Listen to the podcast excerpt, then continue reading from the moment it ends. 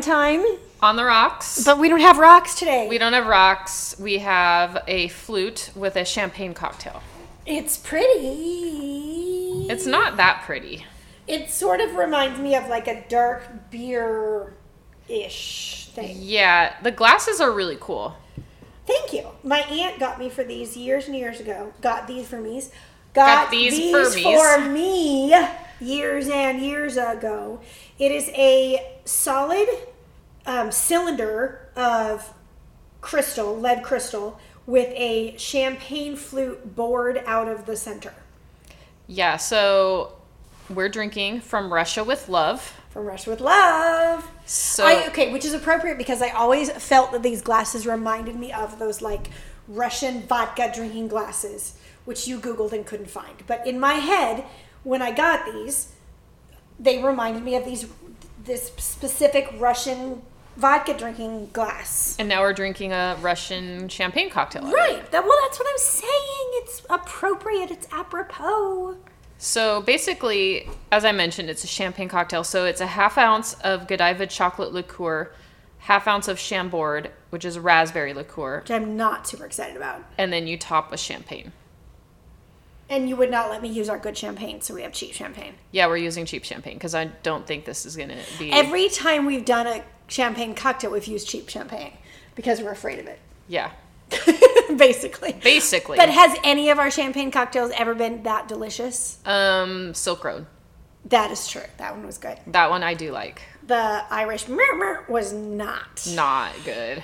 No. I don't even think I drank that. We had another one too that had a champagne, I believe. I Did don't we? remember. I don't remember either. Anyway, let's try it. Okay, I'm scared. The smell is not pleasant. I don't hate it. I don't like the smell either, but the taste is not. The taste is not horrible. I would like an ice cube. Yeah, maybe. I think if you were to be someone that wanted to make this drink, I would maybe shake the Chambord and chocolate liqueur so it was chilled. Yes. And mixed because it kind of feels like there's stuff floating in the bottom, Yeah, I think that's the chocolate liqueur. which is probably the good part. I don't know. I don't hate it. Okay, I still want an ice cube. Child.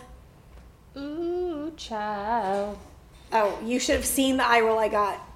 Things are gonna get chillier. All you fellow moms, it's seventh grade.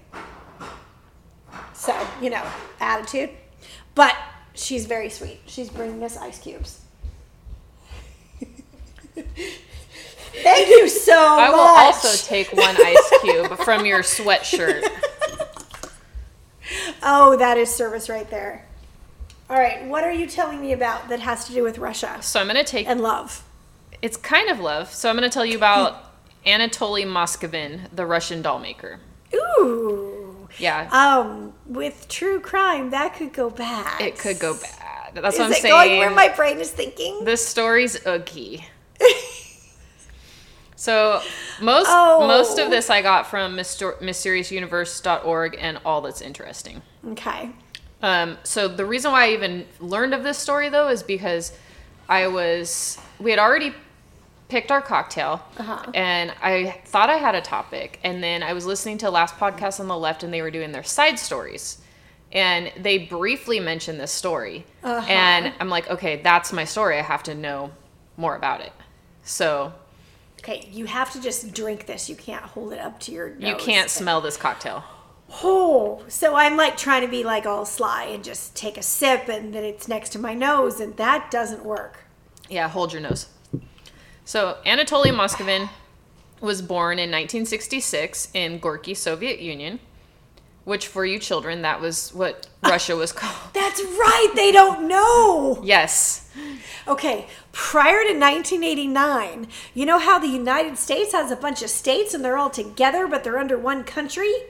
Russia was like that too ish. Except they were a bunch of separate countries that Russia took over and said, hey, you belong to us now, and put them together. It was called the USSR. Then in 1989, they tore down the wall, more on the wall later, and it became several countries. Yes. In this case, Russia. So Moskvin grew up in Nizhny Novgorod, the fifth largest city in Russia. And he began wandering through cemeteries with friends as a child Because that's what you do. because that's what you do. And later in 2011, there was an article published where Moscovin recounts a story that happened to him when he was 13. So he said that Doesn't start, sound good. it's not. So Moscovin said that a group of men in black suits stopped him on the way home from school, and they were going to a funeral for an 11 year old girl. Oh, They dragged him along and they forced him to kiss the girl's corpse. And why? I don't know, but it gets weirder. And then he kissed her, and the girl's mother put a wedding ring on his finger and then one on his da- her daughter's finger. Why? Yeah. I don't know because I couldn't find anything as to how that would be a practice that was done. I mean, talk about corpse bride. Yeah. So um, that's crazy. it's crazy. so they just needed her to be married. and so they found a boy that was like, afterlife thing. I guess, and they found a boy and they're like, take him. What year? He was 13. But what year was this? So he was born in 66, so that was 79. So that is reasonably modern times, and they're still doing things like kidnapping children and putting rings on their fingers. Yeah. Oh, that's insane. Yeah, Look right? At the people walk home from the park. So from that time on, Moskvin had a complete obsession with death, with cemeteries, and the occult. Okay, but that go- seems like a leap from yes, creepy thing to happen to you, blah blah blah. But to go into an obsession with dead bodies and the occult, there was something there prior. There was something there prior. So, as an adult, Moscovin was mostly known as an academic. He spoke 13 languages, he traveled extensively. wow, His specialty was Celtic history and folklore. cool. Yeah, and so he was really into the languages, as I mentioned, um, also into linguistics. He had an advanced degree in Celtic studies. And the interesting part about that is their mythology has a lot of blurred lines between life and death. Oh, interesting. But why are they allowing someone to get an advanced degree in mythology in the USSR in the seventies? Probably because he was so weird that they were just like, just let him go to school, I guess. Let him do what he wants. so, um, he also was a self proclaimed expert on cemeteries. Ah. And his some colleagues even said that his work was priceless. So he basically had been commissioned to compile a list of everyone buried in more than 700 cemeteries around the region. Oh, well, that's kind of a fun little bookkeeping um, clerical thing. Yeah, and he did a really good job. So he I would probably enjoy that. Yeah. You can learn a lot historically from cemeteries. Mm-hmm. Um, husband took me up once to his the the town where he grew up to the cemetery up there, and it was absolutely fascinating just looking at the different headstones and the the common years that people died. You could see when an influenza went through the community, and the town where we live has a historic cemetery, and you can look at the same things. It's it's it's interesting data gathering. Yeah, and that's mostly what he did. Um, the only weird part about that is that he traveled to each cemetery by foot most of the time, and he camped out in the cemeteries at night. Well, so, okay. yeah, I don't know. I mean, maybe he was only paid enough to s- subsist on, and he couldn't stay in a hotel, or maybe there wasn't hotels. Russia in the 80s. Yeah. They were spending all their money on, you know, Sputnik and nukes and stuff. Mm-hmm. Arms race. Do you remember getting under your desks Yeah, to practice for the not for the war? earth, not for the earthquake drill. There was the earthquake drill too, but the the one, yeah. So we would have to do like y'all do fire drills nowadays. We would do nuclear. What do they call it? yeah, what did they call it? But we would sit underneath the desks. Yeah. And now looking back, I'm like, that would do nothing. That was the stupidest thing ever. Nothing. It was a waste of time. But we had to get under our desks and hide there in case they dropped the bomb. Bomb was it a bomb drill? No. They- Air raid drill? Air raid drill? Maybe. I don't know. I don't know. But they, they were afraid they were going to drop a nuclear bomb on us, and our our plywood desk would protect us. Yeah. so he, um, as I mentioned, he took detailed notes on each cemetery. Right. He researched the histories of the of all of the people buried there, and then he published a series of articles that were entitled "Great Walks Around Cemeteries" and "What the Dead Said." And these articles are still being published in a weekly newspaper How many today. of them said, Lenin killed me? Ooh. killed by Stalin. Oh, yeah, we're trying not to get murdered. Sorry. yeah. This is the Russian episode where we're not going to get We're not going to get murdered. no. Hopefully. Well, Putin did not come after us, and neither did MI6. So I think we're reasonably safe. We're reasonably safe. Um, so personally, he was very reclusive. He lived with his parents. He never dated anybody. He never married. Because he hangs out in cemeteries. Mm-hmm. He didn't drink. He didn't smoke. He mostly just stayed home in his room, surrounded by his books and documents and creepy dolls. Creepy dolls. Creepy I dolls. Said headstones. Creepy dolls fits there also. Yeah. So most of the people that knew him just thought of him as another eccentric academic and just kind of brushed him off as like, well, that's how some academics are. so this all changed in 2011. So it had been dis- Oh, this is recent. this is recent. Yeah, like not they just catch him recently. This is not ancient history. So he lived through the fall. Yeah. Dang. So now we're in Russia. I would not want to be in Russia during that time. So in 2011, it had been discovered that there was a series of desecrated graves around Nizhny Novgorod. Okay. And around that, those were all the cemeteries where Moskvin had been doing his survey. So the leading theory was that the desecration was done by some extremist organizations. So the police put together a task force, and it was mostly like this unit of their most experienced detectives. And they all specialized in like crimes done by extremist groups. Okay. So now hold on though. He was born in he was 11 in like 76 or whatever. Yeah, He was born in 68, 66. 66. So he is in his 40s in 2011. I don't do math. I don't do math. It sounds reasonable. and he's running around in cemeteries desecrating graves. Well, no, I mean, we don't know that. So, We know that. anyway, for two years, this investigation led nowhere. Okay. Graves were continuing to be desecrated. Nobody knew by who or why. So, the police decided that they would speak to Moskvin because they knew that he knew the cemetery so well and that Yeah. maybe they maybe he had some information that could help them find out who would who might be doing it. So they go to Which a- is completely reasonable. reasonable, yeah. He's an expert in the area and in Let's go talk to the expert. So during the conversation, they be, the police started becoming suspicious of him, and they were inside his apartment and they noticed that Moskvin's apartment was full of life-size dolls, toys, books, and clothing in children's sizes, which was weird because he had no Yes. children. And your brain would go crazy places. Uh huh. And the other weird part is that the police also noticed that there was an unpleasant smell coming from the apartment. That's never good. When there's an unpleasant smell, it's never It's ever never good. So the police decided to do a little more inspection. Okay. And they realized that the dolls weren't dolls. Oh, gross. They were mummified remains of children. Did he kill them or did he just dig them up? Uh, I, I not that it makes that much difference. yeah. So he didn't kill the children. He did not kill the children. Well, at least he's got that going for Yeah. him. so all in all, there were 29 bodies in And his he would just dress them up like little. Yeah, they were dressed up in they were dressed up in fine clothes, and he had them arranged like dolls. How did he mummify them? I'll, I'll tell you that. Okay. So the police also discovered that the clothes worn by the mummified corpses were the clothes that the children had been buried in. Yeah.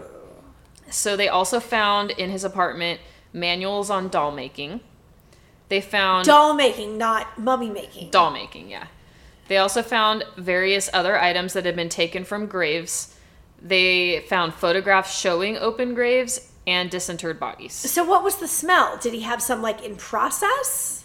Well, when we when I talk about his mummification technique, I'll go into it because it's not like he was an Egyptian professional mummifier. Okay. Okay. Oh, there were also photographs showing open graves and disinterred bodies. Moscovin was super cooperative. He didn't make any attempt to hide what he had done, and he even sat and calmly explained to them his mummification technique. Let me tell you what I do. Yes. So Um, first, Okay. He would I'm use- interested. Yeah, in case you need to know this one day. So, first, he would use a combination of salt and baking soda on the bodies. And then he would place the corpses Okay, in. hold on, hold on, hold on. I have a question. Are these bodies? So this is the this is like the '90s, 2000s, blah blah blah. But this is Russia. Are these bodies like when when a person dies here and we actually bury the body, which I don't think happens that often anymore. But they typically replace the blood with embalming fluid, mm-hmm. correct? yes. Have th- has that process been done with these bodies? I can assume, considering it was a large city, that they did have that type of technology. I don't, I can't say for sure that it was done every time. Okay. So he's continuing a process that has started ish. Yes, so he's trying to preserve them more than they're than they've been preserved. than just for the five Yeah. days before the funeral. Yeah. Okay. So yeah, he basically rubbed them with salt and baking soda. Then he would move them to a drier place in the cemetery to speed up mummification. So like a crypt or somewhere like that, if there were crypts. And But then isn't depending on where you are in Russia, it's a reasonably wet climate. yeah, I don't know the climate in in uh, where he was at, but somehow he got it to work.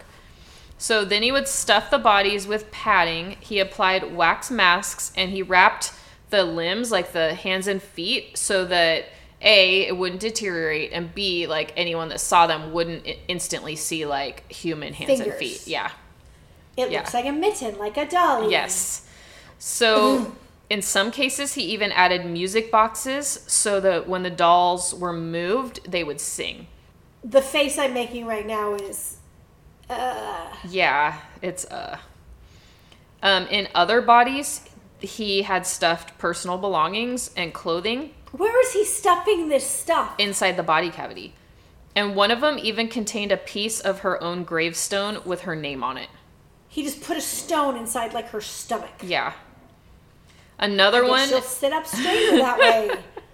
another one had a hospital tag with the date and cause of the girl's death. Oh. And then a third one had a dried human heart inside it. Don't know it if it heart? don't know. They don't know. Or its heart. They don't. His Didn't find that out. um wow. What was his did he ever give an explanation as to why? Uh huh. Yeah. So then, when the dolls began to decay, he returned them back to their graves. Oh, so this wasn't a he didn't keep forever. He just put them up until they weren't pretty anymore. Yes, and then he would return them to their graves. So he was not a master mummification. No, he did. He like was a preserver, I would say, more than a master But it mummification. has Or to stink.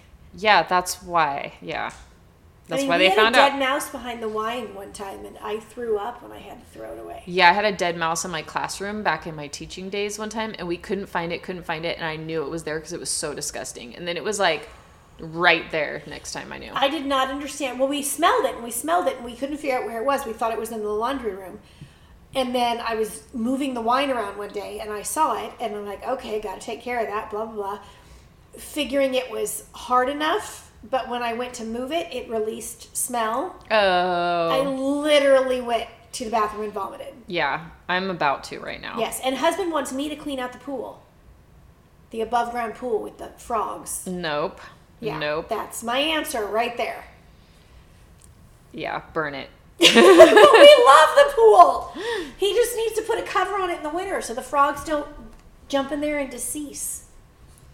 Um, so by the time they discovered Moscovin's deeds, they had realized he'd been doing it for more than a decade and nobody had previously been aware. Oh my grossness. Yeah. So Where are his parents? Did they not come visit? they live with him. He lives with them. He lives with his parents and no one said, hey son, your room stinks. Yeah. And he's in his 40s and he lives with his parents. So, Well, then they were just ignoring him yeah. because they wanted their own life. Oh my, that's just nasty. Yeah. So he threw parties for his dolls and he talked to them like they were still alive.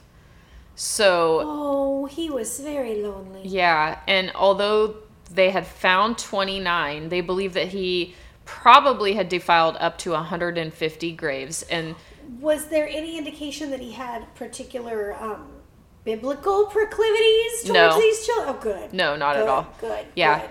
Yeah, thank goodness for that. But um, they were the they were all girls and young women. The ages range from 11 to 30. And so when when um, they were able to speak with him about why, he said that he felt sympathy for them and he thought that he could bring them back to life eventually through occult practices.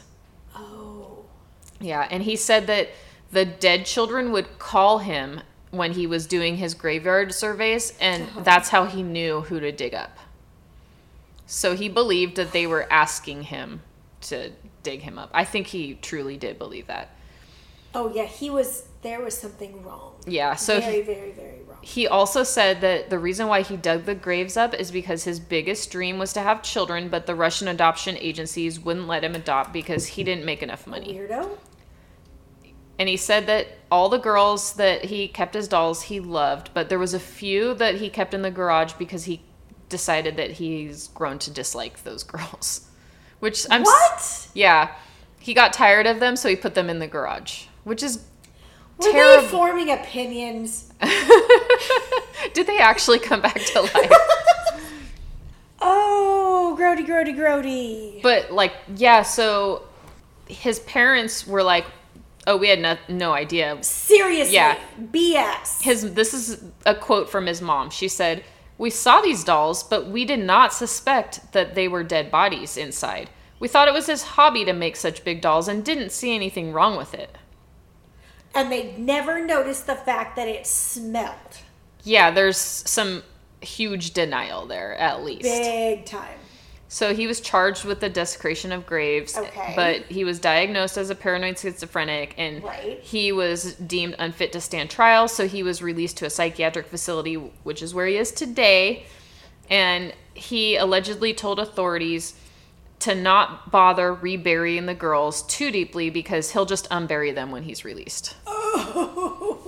So But they won't be pretty by then, hopefully. that's Not that I want them to be not pretty, but I want him to be locked up a long time. that's my story from Russia with love. Because that's so lovely. It's yeah, Lovely. Ookie love. Yes. Ugh. My story is not so much lovey either. But she's okay, so I feel like I've been on like this badass woman kick, and I don't know why. Um, this particular person I had never heard of, which I'm stunned that I've never heard of her, until um, husband got me started listening to Mike Rowe's, and that's why I heard it. And he did a podcast on this person, and I'm like, she's kind of awesome. I want to learn about her. So that is when I called you and said, we're doing Russia. Um, so this one, I'm going to butcher her name. I'm going to butcher all of the names. I apologize. Just roll with it. Right. You're just going. If you are from Russia, sorry. Um, so Ludmila Mikhailovna. Um, later, she got married, and it was Palachenko. That I can say. Was born in Byla Tiskura, Ukraine, on July 12th, 1916. She and her father moved to Kiev when she was 14. She was Love their chicken, by the way. Kiev. Chicken Kiev. I love it. yes. she was a little bored there, and so she was looking for something to do. So she joined a shooting club, the Oslavaklam Shooting Club. She was really good at this. Like, Like Annie Oakley, good. Annie Oakley good. Good. So she's winning several awards. She then, um, again, it's that time of the century.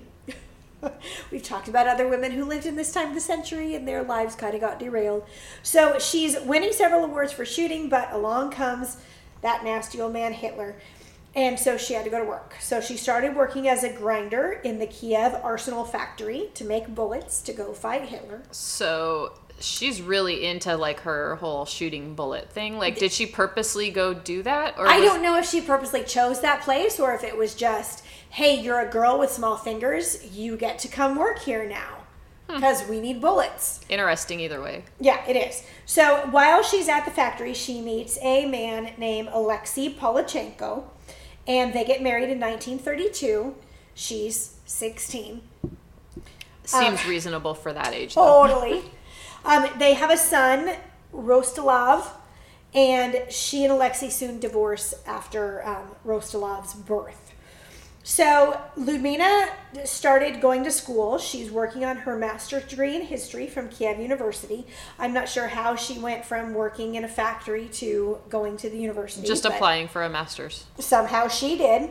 Um, she was specializing in the Ukraine Revolutionary Bod Bohdan Kaminsky, Kaminsky, whatever. She continued her education up until 1941, and Germany really started invading and coming into the Soviet Union at this time. And she was like, well, that's not right. So she decided, I'm going to go join the army because what, you know, plucky 20 something is not going to join the army when Hitler's invading. Mm-hmm. So she goes into the office. This just cracks me up. She goes into the office and she says, Hey, I want to be in the army. And they said, Oh, honey, that's nice. Would you like to be a nurse? Would you like to work in a factory? What would you like to do? And she says, No, I want to be in the army. And they said, They're "Oh." like, but you have a vagina. yeah, they're like, sweet girl. So then she literally, like, to the recruitment office, had taken all of her medals and she just dumped them on the counter. There you go. and they're like, oh, well, that's a different story. we might have one spot open now. I think we can figure something out for you. So she became one of only 2,000 female sharpshooters who were um, allowed into the Red Army. Now, I realize that the Red Army was massive because wasn't that one of their things? One, wasn't that one of their things that when Germany was killing them, they just kept having more and more Yeah. and more people? Yeah. Okay, so I guess 2,000 is not that big of a number. 2,000 seems like a big number to me. Yeah, they had like millions, I think. Yeah. So there were 2,000 female sharpshooters, and um, Mila was, Ludmila was one of them. Um, however, when the war ended, she was one of only 500 that lived. Ooh. 2,000 female sharpshooters went in, 500 came out. But tons of Russians died in the war. Ton- Like, yes, ridiculous amounts of Russians. so that is not unreasonable. It's not, but it just seems like okay, wow. So one in four died. Mm-hmm. No, one in four lived. Yeah, Mm. Yeah, one in four lived. which is crazy. So anyway, she was quoted as saying, um, "I joined the army when women were not yet accepted." She was assigned to the 25th Rifle Division. Her favorite weapon was an 1891 model Mosin Nagant bolt action with a four times PE um, and then I have the word Eleniana, um, telescoping sharp sight as her preferred weapon. I'm sure that means something to our a lot of our we have, do have a lot of male listeners. we have a lot of male listeners. so I'm sure that means something to people that are into guns, which Okay. is typically a male thing, but So it's E M E L Y A N A. d- none of that means anything to me. No. But I know what a bolt action weapon. is. That's I know what I a know. bolt action is, and I know what a telescoping sight is. Yeah, that too. I got one for Valentine's Day one year. That's so sweet. I know, husband's so romantic. so she's super smart. She um, decides she's she's good at tricking people. She'll sometimes tie pieces of cloth to nearby bushes as she's to distract her enemies as she hides. Um, she'd set up decoys, and one of her favorite things was to quote unquote hunt in the rain to disguise any movement and also to disguise the sound of her shots as she takes people out. wow. Oh, she's badass. Um, she gets her first two confirmed kills near. Again, it's it's a word. Russian place. Lots of lots of vowels. Bel ya a veka. Okay. Yeah, that place. Um, and then they moved her to an area near Odessa, and there she killed another 187 people. Holy moly. Yeah. Um, she was promoted to senior sergeant in August of 1941, just after her 100th kill. She had been in the army less than a year. Oh, what? She's good. She's good. That's like she sees you, she kills you. If she gets a line of sight, she's going to take you out. Um, her unit was withdrawn to sea to an area near Sevastopol and by the Crimea, Crimean Peninsula, and she fought there for eight months. Um, by this point, the Germans knew who she was. Oh. They knew her by name. They would They probably have like her picture on their probably target practice. they would try to like taunt her they would be like We have your comrade here. Come out, come out. They would call her, cat caller, and she never fell for any of it. But their favorite expression to call her instead of by her name was that Russian bitch from hell. so she's she's causing some problems. She's doing some damage. Um, during one battle, she was in a tree and she was spotted and she knew she was spotted. She like Katniss Everdeen. Like Katniss Everdeen. She somehow like got a, like a glimpse of something, but she knew she'd been spotted. So what does Mila do?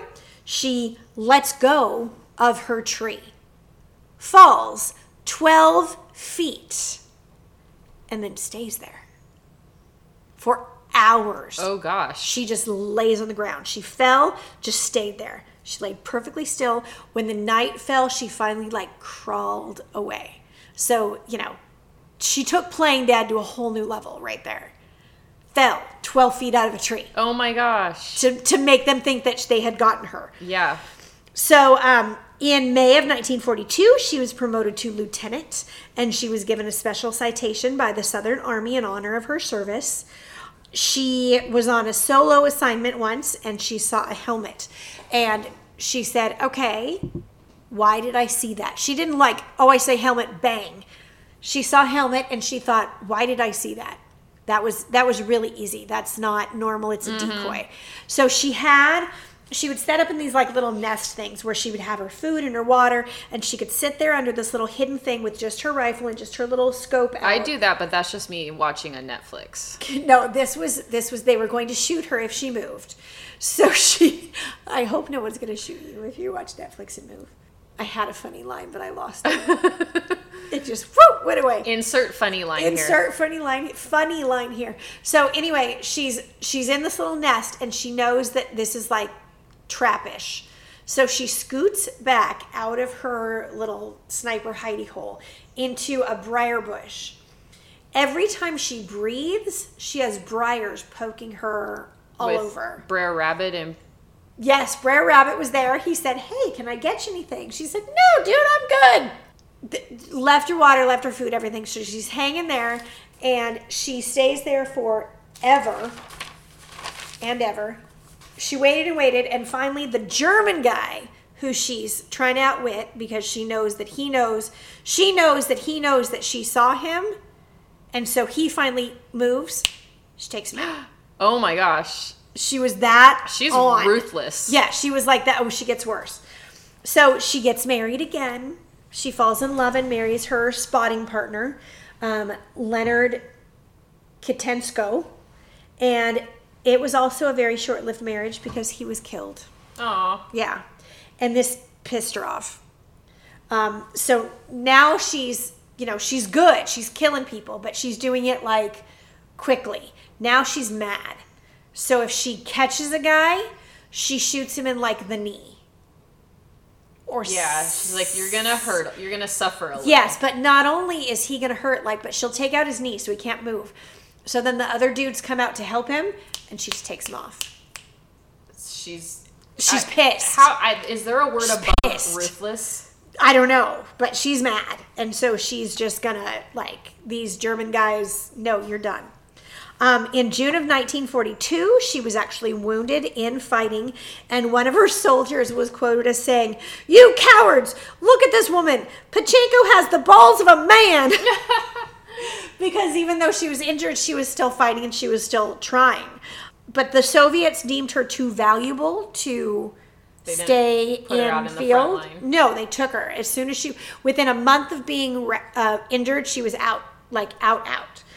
She at the at that point in her career, she had killed 309 confirmed kills and personally taken out over 36 enemy snipers. Oh, so wow. snipers getting the snipers. She's that good. She's a sniper sniper. She's a sniper sniper.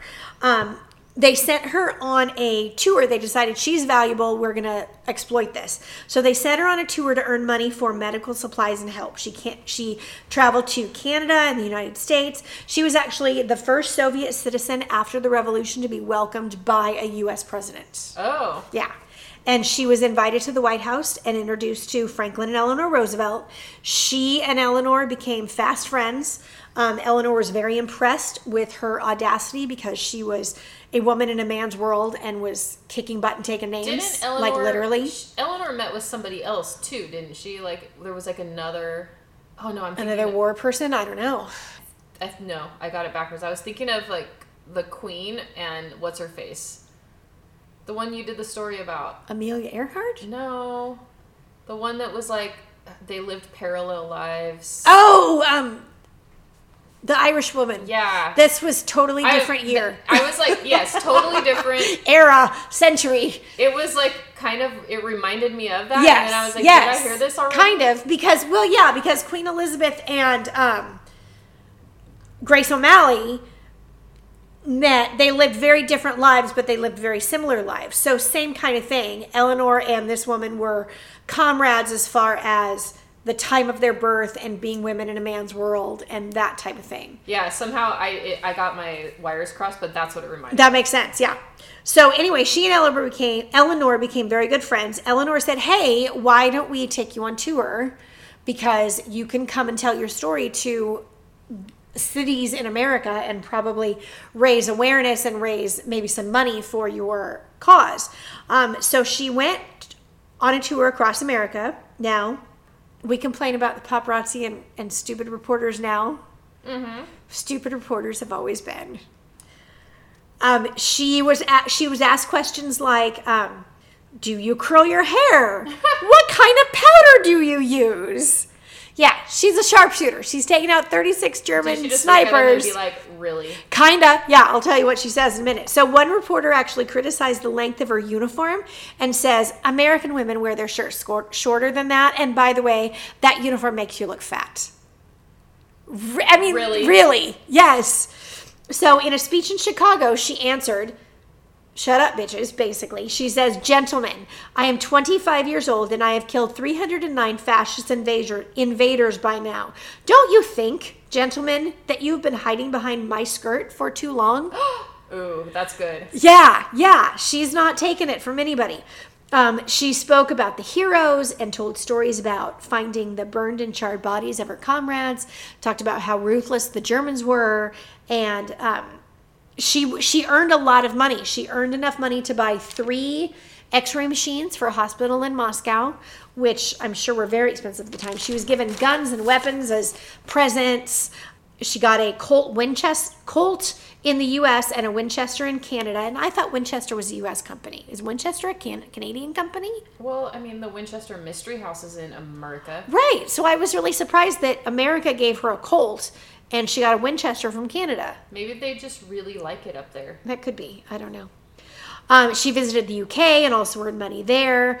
Um, when she returned to the Soviet, Soviet Union after her tour, she was promoted to major and was never returned to combat. She spent the rest of the war as a sniper instructor. I mean, I kind of like that though. Yeah. Like, she's definitely one of the best snipers. Yeah, ever. she'd earned her keep. She'd done what she needed to do. And hey, now let's teach new people to do that too. or even if they can just get a little bit of Yeah. what she had. because she had besides just being the fact that she was good at shooting she had techniques like the the tying the cloth to the tree and um, hunting in the rain that type of thing that she was able to teach so in 1943 she was awarded the gold star of the hero of the soviet union she received the order of lenin twice and many other awards for her service um, when she returned to the Soviet Union. They made a um, stamp in her honor. She returned to her career in history, and she worked as a research assistant for the chief a, to the chief HQ of the Soviet Navy from 1945 to 1953. How did that job interview go? Like, tell me about yourself. right. Like, what kind of job? well, So I've, killed, almost 400 people. no, I've killed almost 400 Germans. Different I um at the time. I got my master's in history, but then after that, I became the world's most famous sniper. I was called the Russian bitch from hell by the Germans. but you can call me Ludamilia. But So she just went back to this normal life. She was very active in the Soviet Committee of Veterans Affairs. Um, I wonder what happened when her boss like would tell her to do something like, and he knew she wasn't gonna like it if he was intimidated. Like, should I not tell her to like? She was late. Should I not address it? Should I not say she was late? Should I not ask her questions? Well, sadly, this part makes me sad. So Eleanor Roosevelt was later on a tour, later in her life, on a tour of the USSR and during the height of the Cold War. So this is when things are really like tense. And she demands to see Mila. She's like, I want to see my friend, blah, blah, blah. She's finally allowed to see her, and Ludmila had remarried by this point. Now, this woman dedicated her life to to Russia basically. She's working for the Navy. She spent her entire youth in the army killing Germans, keeping fascists out of Russia. And at the time that Eleanor Roosevelt comes back to find her, she's living in a small two two room apartment, not two bedroom apartment, two room apartment. She's an academic. But communism. Right, that's what I'm saying. This is a war hero who's an academic, who's smart, and she's in a two room apartment. Communism, not good. Um, child number one is coming up the walk with a thing on her head. She won the silent auction. She won the silent auction for two dollars. Oh, that's hysterical. You won. You won the silent auction. It's time to start your dog. How much did that cost? You Eighteen got- dollars. Eighteen dollars. It was six Wow. dollars. It was six dollars. What? Okay, it's a handmade hot dog costume for little dog. And it came with a stuffed elephant, which is really cute. It's not stuff. It's blown up, a blown up elephant, which is really cute. Six dollars, it's adorable. and it goes to 4-H. Oh, that's nice. So I bet it was the 4-H sewing club that made it. Yeah. And you're torturing little dog and putting it on him. So she's living in this tiny little house. Um, she's super excited about seeing her friend again. They have this nice exchange similar to Grace O'Malley and Queen Elizabeth. Um, and they she passed away sadly from a stroke at the age of 58 in 1974 she's buried in moscow they issued another postage stamp at the time to memorialize her passing um, Trying to take it still just seems sad that she was this great war hero and she ended up in a two room apartment in Moscow. Um, Woody Guthrie wrote a song about her, memorializing her US and Canada visit in 2015. There was a film made about her and her life in a joint Russian and Ukrainian production called The Battle of Sevastopol. It was very romanticized. I'm very curious to see Yeah, it. we should watch it. We should totally watch it. Um, there was a unofficial bio published in the U.S. in 2018 by Greenhill Books um, called Lady Death. Mae Whitman played her in a Drunk History episode, which, by the way, Drunk History people, we'd be funny. Mike Rowe did That's Way I Drink, or That's Way I Heard About Her. Um, told you that. And there's a page about her on Rejected Princesses. I got most of this from Wikipedia, Rejected Princesses, Saskatory, The Famous People, World War II Facts, and Ravulai. But so Rejected Princesses is kind of a fun thing. Okay, yeah, I'm gonna have to look at that. Yeah, it's pretty cool. There's a lot of Rejected Princesses stuff that's really neat. But so that is Mila, the sharpshooter that She I never heard of. Definitely an expert at shooting. She was, but I am not an expert. Neither are you. No, we're just drunks. We're just drunks. Hey, so we're going to be going all kinds of fun places this summer, and We a lot of other people yeah. are. So I have an idea. Okay, what's your idea? What if when you and I go places, we leave a card? And then what do we do with the card? Well, if people find the card, they can take a picture of themselves with the card and email us. And then what? Well, if they email us a picture of them with the card and their mailing address, we'll send them a sticker. Our stickers are kind of awesome. Our stickers are totally awesome. Okay, so where can they reach us? They can reach us at crimeandtimeotr at gmail.com. That's our email, and you can also reach us on social media at Crime and Time OTR, and that's for Facebook Or Instagram at crimeandtimeotr. or Twitter at Crime and Time OTR. Right. But email us the pictures of you with our cards at crimeandtimeotr at gmail.com. So we'll be sure to see it. Also, if you have any cocktail suggestions or stories you want to hear, let us know. Right. Totally. And when we see the picture of you with the card, you get a sticker. And you get a sticker. And you get a sticker. And you get a sticker.